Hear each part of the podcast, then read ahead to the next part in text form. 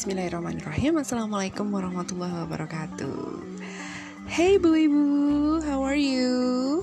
Sudah hari Rabu dan sudah tanggal 29 Desember. Oh lala, berarti tinggal minggu besok tanggal 30 Terus ada tanggal 31 Terus ada lagi tanggal 1 Januari.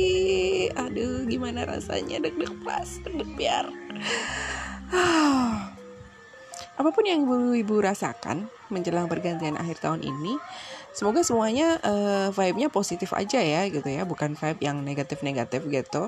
Apalagi vibe yang isinya cuma kegalauan, keresahan hati dan uh, penyesalan gitu. Kayaknya kayak udah udah bukan waktunya lagi deh buat menyesali gitu ya, menyesali yang udah terjadi atau malah yang belum belum uh, terjadi, belum terwujud gitu di uh, tahun 2021.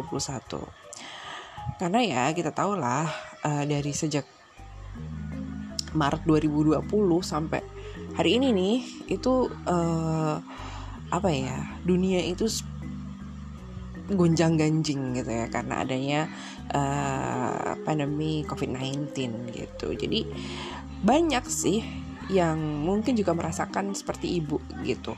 Nggak cuman bu ibu aja tapi banyak yang harus merelakan uh, semua agendanya semua rencananya semua uh, planningnya semua uh, usahanya itu tertunda kayak gitu ya. Bukan berarti batal tapi tertunda gitu. Jadi yang uh, yang seharusnya sudah bisa di achieve, sudah bisa di accomplish, harus benar-benar diusahakan lagi gitu. Don't worry, be happy karena pasti akan ada jalan kok gitu kan. Pasti akan ada jalan dan I believe that everything will be better gitu kan. Uh, seluruh dunia juga sudah apa ya? Sudah bangkit istilahnya bersama-sama menanggulangi yang namanya COVID-19 ini. Jadi kayaknya kita nggak perlu apa ya, nggak perlu blaming on COVID terus gitu kan. Kalau kita terus-terusan blaming on COVID itu juga kayaknya nggak kayak nggak bertanggung jawab banget gitu loh secara moral bahwa kita kan juga punya kita kita yang punya usaha kita yang punya rencana kita yang punya plan kita punya agenda uh, terus gak jalan dan stuck dan terus-terusan nyalain covid itu kayaknya juga kayaknya ya gimana gitu ya padahal sebenarnya banyak peluang-peluang yang uh, bisa kita ambil di celah-celah itu kayak gitu ya nggak bu ya kan mungkin yang punya usaha kayak uh, makanan misalnya yang biasa jualan makanan selama COVID-19 jadi berkurang gitu. Kita bisa alihkan ke usaha yang lain gitu kan. Sebenarnya ketika sudah memasuki new normal itu kayaknya juga kita udah mulai bisa berdamai yang namanya COVID-19 gitu ya. Bukan berarti terus kita uh, apa namanya uh, nyerah gitu. Berdamai bukan berarti nyerah. Berdamai itu bukan berarti nyerah ya bu ya gitu kan. Bukan berarti nyerah sama keadaan bukan. Justru berdamai itu adalah gimana supaya kita bisa jalan beriringan ya kan gitu. Jangan selalu nyalahin yang namanya covid. Mungkin juga salah kita sendiri bu. Salah kita yang nggak mau coba peluang baru, nggak mau nyari celah yang lain. Mungkin salah kita juga yang uh, nutup diri dari segala macam advice yang diberikan kepada kita. Ya nggak? Nutup diri yang nggak mau update dengan perkembangan zaman. Ya kan? Seperti contohnya apa? Banyak orang-orang yang ketakutan divaksin. Katanya vaksin itu bakalan bikin lumpuh lah, bikin ini, bikin itu gitu itu kan dia berarti kan dia nggak bisa berdamai dengan keadaan. Dia ngerasa bahwa pandemik COVID-19 itu sangat berbahaya sekali dan kalau aku terlibat salah satunya aja gitu ya mungkin nggak nggak kena covid tapi terus aku divaksin itu aku nanti badanku malah jadi sakit-sakit apa gimana. Itu adalah sebuah pemikiran yang dull gitu menurutku ya yang yang yang nggak masuk akal aja gitu. Lo itu diajakin buat sehat. Lo itu diajakin buat menangkal yang namanya covid-19 itu nyerang lo. Tapi kenapa kok lo malah responnya seperti itu? Kan berarti kan dia nggak bisa berdamai dengan keadaan ya kan? Gitu kan. Berarti kan dia memang pengen jadiin COVID-19 itu musuh. Iya bener, COVID-19 itu memang musuh kita bersama. Tapi gimana caranya supaya uh, perlahan tapi pasti musuh kita itu nyerah sama kita. Gitu loh. Bukan kita yang dibikin nyerah sama musuh kita. Gitu loh. Makanya kita mulai dengan secara pelan itu uh, berdamai dalam tanda kutip gitu ya. Kita terima keadaan ini tapi dengan usaha juga untuk memerangi yang namanya COVID-19 ini. Ya nggak bu? Ya nggak bu? Ya kan ke mana-mana pakai masker. Itu udah salah satu hal yang uh, cukup dilakukan kok untuk uh, membentengi diri kita dari uh, virus COVID-19 terus prokes jangan lupa. Apalagi buat yang punya anak banyak nih kayak saya nih.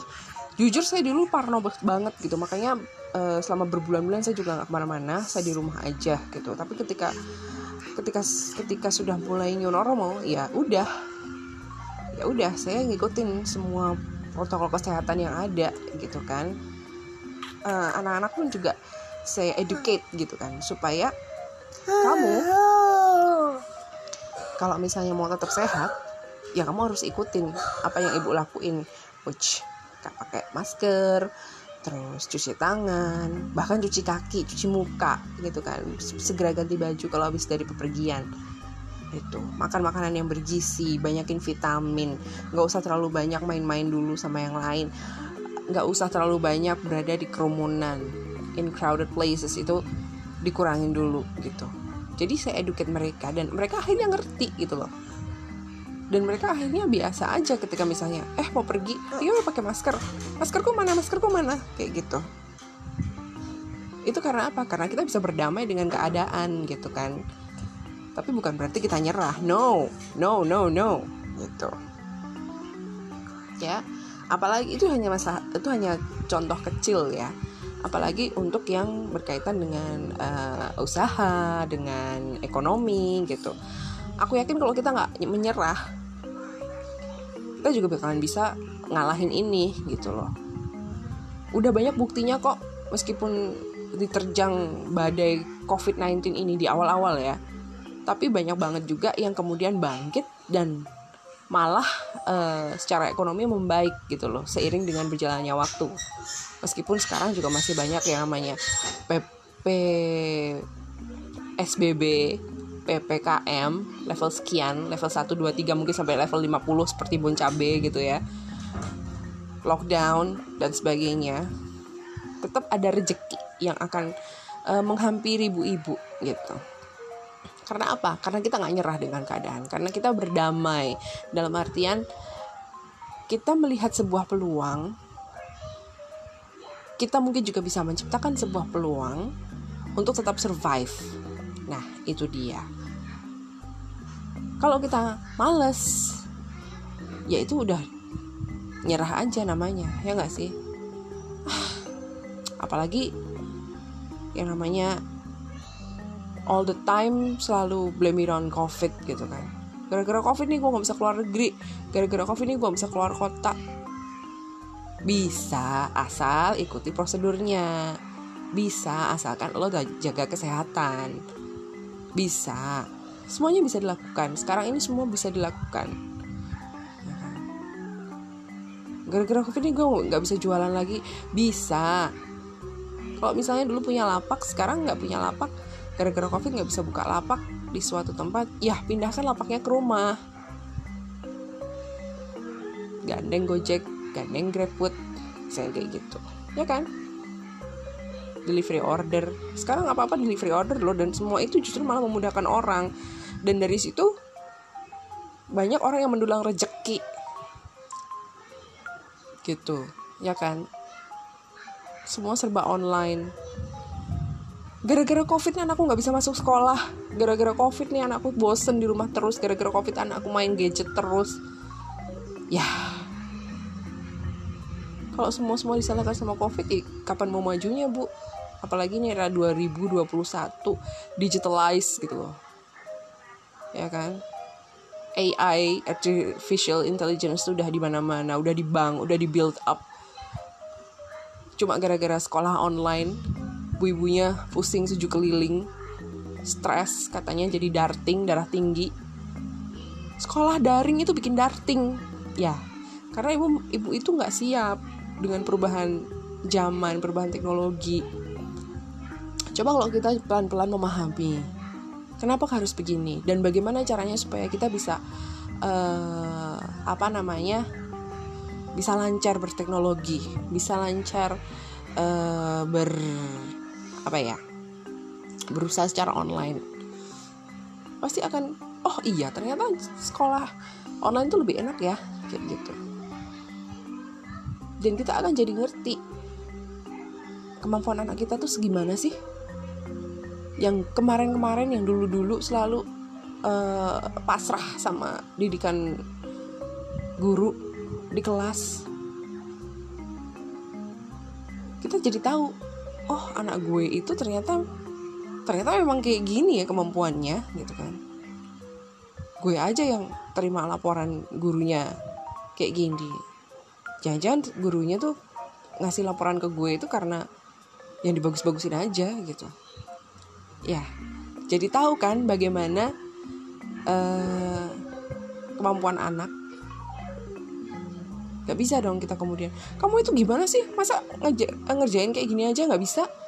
Kamu tanya yang lain lah. Apa lagi lah? Gini gini gini, gini. nah itu. Ya bu pak inget nggak? Yang anda pasrai di sekolah itu siapa? Pak guru dan bu guru. Dan mereka nggak cuma menghandle satu anak loh. Banyak anak-anak di kelas ya yang mulai dari 20 anak per kelas ada yang 40 anak per kelas kayak gitu dan mereka bisa handle satu-satu sedangkan mungkin bu ibu hanya menghandle satu sampai dua orang saja anak yang kemudian sekolahnya harus daring gitu. Aduh, daring jadi darting, harus ngajarin ini, harus ngajarin itu. Loh, emang itu tugasnya orang tua kok. Ya kan? Makanya please berdamai dulu deh dengan keadaan gitu. Lihat kebutuhan anak untuk daring apa aja. Oh, laptop, oh HP, oh kuota, oh wifi hotspot. Saya kayak gitu. Mulai deh usaha. Oh berarti untuk untuk uh, untuk daring aja aku harus mengisikan uang segini. Kalau misalnya terus-terusan beli uh, paket data yang prabayar misalnya yang misalnya pakai kartu bolak-balik ngisi segini segini segini. Mendingan langsung langganan aja kali ya. Nah itu kan sebenarnya juga membuat kita jadi lebih aware dengan uh, decision yang akan kita bikin kan gitu. Jangan marah-marah dulu. Mungkin memang anaknya memang butuh sentuhan ibunya. Mungkin memang anaknya memang butuh uh, bantuan panduan dari ibunya. Yang selama ini mungkin nyoh pak guru bu guru anakku tak titip ke kowe no pinter bijine apik gitu ya. Nah itu kemudian kembali lagi kan ke anda bu ibu bahwa oh iya jadi anakku tak ajari gitu ya. Kalau misalnya anakku aku ajarin aku apa uh, kasih tahu gimana caranya belajar setiap hari itu dia juga bakalan bisa nurut kok sama ibunya gitu misalnya kayak gitu jadi jangan jangan nyalahin covid. Jangan nyalahin covid terus. Online online daring daring. Capek lah gini gini gini. Yang ngerjain juga ibunya loh ya jangan mau dong. Kalau emang itu tanggung jawab anaknya ya biarkan anaknya yang ngerjain soalnya. Ya biarkan anaknya yang ngerjain PR-nya itu kan tanggung jawab mereka. Kenapa harus ibu yang repot Bu ibu itu hanya tugasnya mengarahkan. Paling tidak bu ibu ngerti soalnya itu seperti apa, bagaimana cara penyelesaiannya. Mereka yang ngerjain, bukan ibu yang ngerjain. Itu namanya Anda juga apa ya? Tidak mengajarkan sebuah tanggung jawab kepada anak-anak Anda itu loh. Nah, anak juga harus dieduket bahwa karena sekarang COVID semua uh, sekolah kegiatan belajar mengajar itu di online kan? Belajar dari rumah sekolah dari rumah. Semua PR juga kamu yang ngerjain di rumah. Ibu bisa bantu caranya bagaimana tapi semua yang ngerjain harus kamu. Gitu. Kalau memang ibu ngerasa nggak sanggup panggil guru les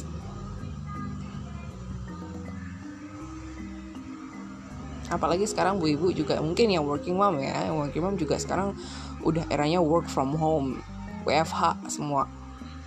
Jadi ada punya waktu untuk pertama ngerjain kerjaan anda sendiri kedua membantu si anak untuk bertanggung jawab terhadap pekerjaan rumah yang didapatkan dari sekolah secara online. Ah tambah pusing banyak banget kerjaannya di rumah. Hey, hello. Emang iya. Siapa bilang enggak? Tapi uh, ini memang harus dilalui. We we must through this gitu ya bahwa kita memang harus melalui ini bahwa kita mau nggak mau harus merasakan ini karena kalau nggak ngerasain ini nanti bisa yang namanya ada teknologi gap gitu loh. Jadi ada apa ya ya jadi nggak melek teknologi juga lama-lama gitu kan.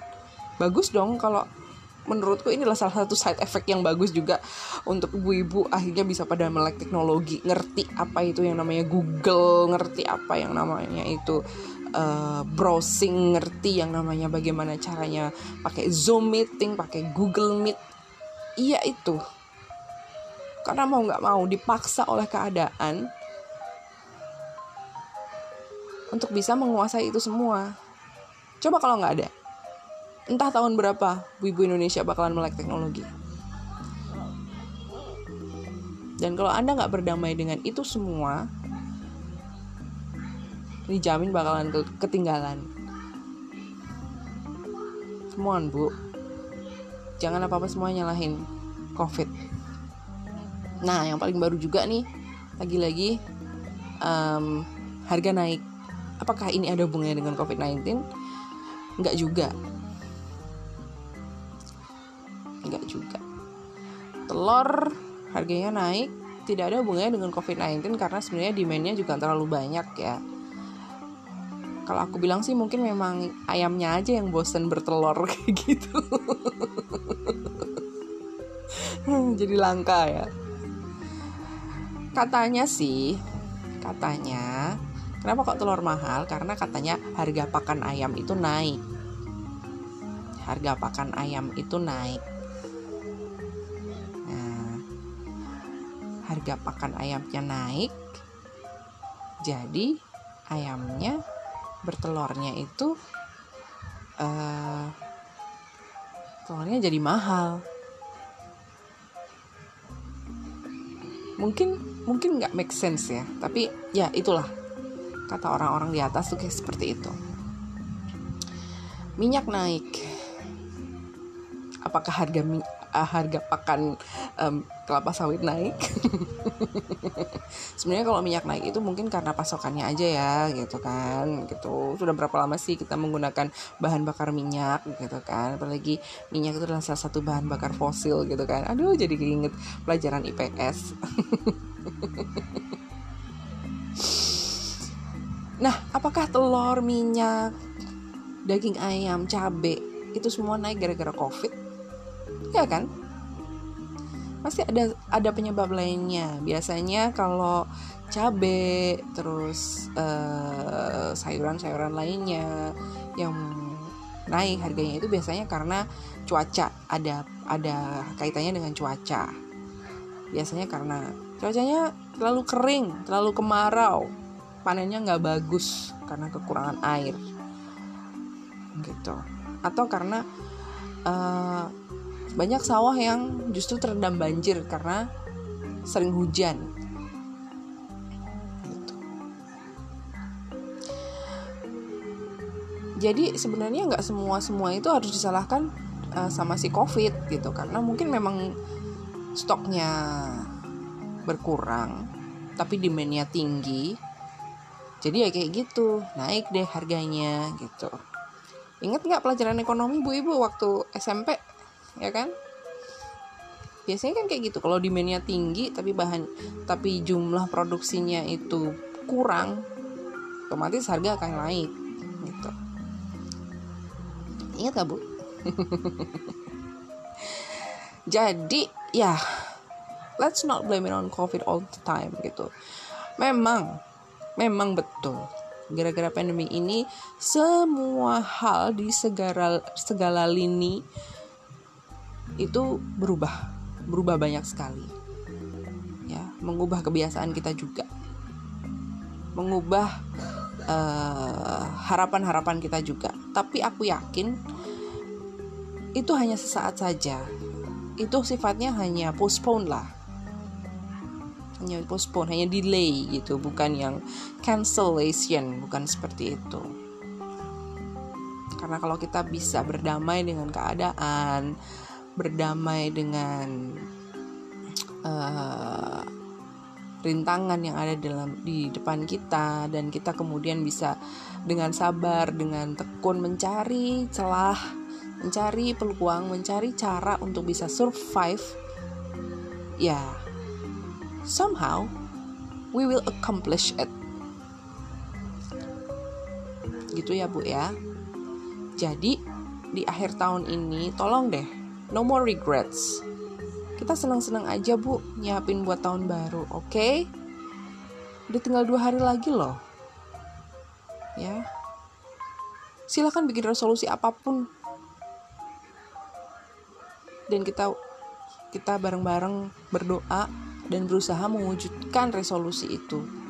Resolusi yang tahun kemarin belum terwujud, yuk kita wujudkan di tahun 2022. Setuju Bu Ibu? Setuju? Ya? Jangan sedih-sedih ya, happy-happy aja lagi. Yuk ngelis barang-barang apa yang bakalan dibeli pas di tahun 2002 eh 2022. Oh, sebelum itu ngelis dulu kali ya. Uh, persiapan untuk pergantian tahun 2022? Hah? Oke. Okay. Regrets dicoret. Cret. Happy ditulis gede-gede. H A P P Y all the time. Survive ditulis gede-gede. S U R V I V E all the time good. Mari berdamai dengan keadaan yang sekarang dan siap menyongsong tahun baru 2022. Ciao. thank you